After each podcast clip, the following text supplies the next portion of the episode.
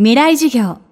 この番組は、オーケストレーティング・ア・ブライター・ワールド NEC がお送りします。未来授業木曜日 Chapter 4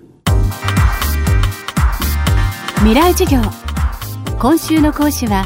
音楽・映画ジャーナリストの宇野これまささん。ロッキンオンジャパンやカット、ムジカなどの編集部を経て、現在は映画サイト、リアルサウンド映画部主筆。著書には1998年の宇多田ヒカルやクルディのことなどがあります。今週は宇野これまささんとともに暮れゆく2016年の音楽シーンをさまざまな視点で見ていきます。音楽がリリースするという言葉からシェアするに変わり音楽ビジネスに大きな変化が起きていると指摘する宇野さん。それは音楽業界の未来にどのような影響を与えていくのでしょうか。未来授業4時間目。テーマは変わっていく音楽業界の常識。うん日本の音楽業界というのもですねいろいろ常識が変わっていくと思うんですよね。まあすでに変わっている部分ももすごくあって去年くらいからかな。その CD とか音源のセールスの売り上げよりも興行の売り上げの方が大きくなっていて。だからよくその音楽業界が不景気だっていうことを長年言われてきたんですけど CD が売れないから。それはまあレコード会社が不景気なだけで音楽業界は全然不景気じゃなくてライブのイベンターとかは全然今ものすごく組織を拡大していて、えー要はだからその収益の構造が変わっているという。ことなんですよねだから音楽業界は元気ですすごく今。でこうなってくると例えばアルバムをリリースしてでそのアルバムを持って全国ツアーをしてでまたレコーディングに入ってでまたアルバムをリリースしてみたいなそういうサイクルがまあいわゆる常識だったんですけどもうかなりそれも崩れていてみんな作品とは関係なく長いツアーをやったりするしアルバムとアルバムの間にそういうツアーを2つも3つもやったりするし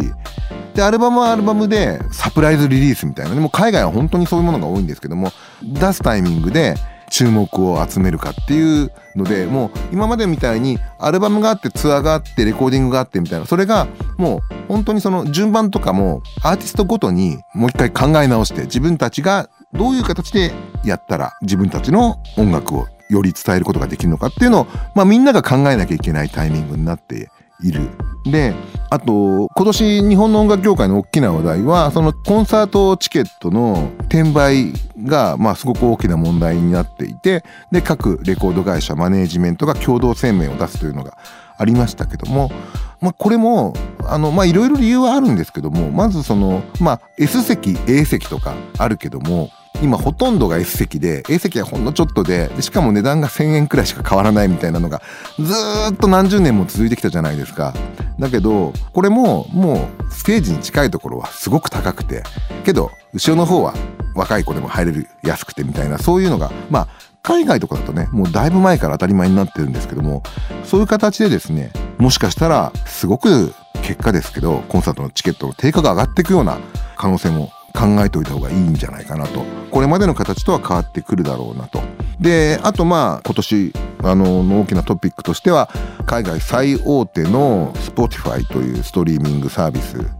が9月の末に日本でサービスをスタートさせましたけどまあこれまでも、えーと Apple Music そしてま国内のいくつかの、えサービスあったんですけどもこれで本当に本格的にその音楽におけるですね国境の壁とか言葉の壁みたいなものもなくなっていくんだろうなってでそれは日本に入ってくるものという意味だけじゃなくてその出ていくものは必然的に出てくんだろうなっていう気もしてるんですよね。その海外の人も、えー日本のアーティストをどんどん聴けるようになってる状況ができてきてるというのは非常にやっぱりその大きな刺激になるだろうなと。それはその日本にいて世界中の音楽が聴けるという以上にもしかしたら大きなことなんじゃないかなっていう気はしていて今後ますますその音楽は音楽だけでは成り立たないというかどれだけ他のそのジャンルと融合して交わっていくかというのがすごく重要になってくる気がしています。今非常にやっぱ意識的にやられてるのは、えーと、東宝の川村元気さんというプロデューサーでご存知のように「君の名は」っていうのはあれはラッドウィンプスの存在なくしてはあそこまで社会現象になんなかった。けどラッドウィンプスがものすごい国民的なバンドかって言ったらそうでもない。要は相乗効果が生まれることによってラッドウィンプスにとっても「君の名は」っていう作品にとってもものすごく大きな現象を生み出した。そういう試みみたいなものがこれまでのそのタイアップって言われていたものからより意識的にですねそのまあ手間も時間もあのかけなきゃいけないことなんですけどもその他のジャンルと交わることによって思わぬ形で大きくなっていくみたいなものの試みみたいなものをみんな今考えていてそれこそあれですよね。椎名林檎さんがリオオリンピックの閉会式でやったステージもそうでしたけどもそれはもう他の文化ジャンルじゃなくてもいいと思うんですよね。ああいうスポーツイベントもそうですし場合によっては企業や国と組むみたいなものもこれまでだとなんかそのまあ、タイアップって言葉になんか全部押し込められてたんですけどもそうじゃなくてそこでどれだけその工夫して新しいことができるのかっていうのが今音楽には問われているんじゃないかなっていう気がしています未来授業今日は変わっていく音楽業界の常識をテーマに音楽映画ジャーナリストの宇野これまささんの講義をお届けしました。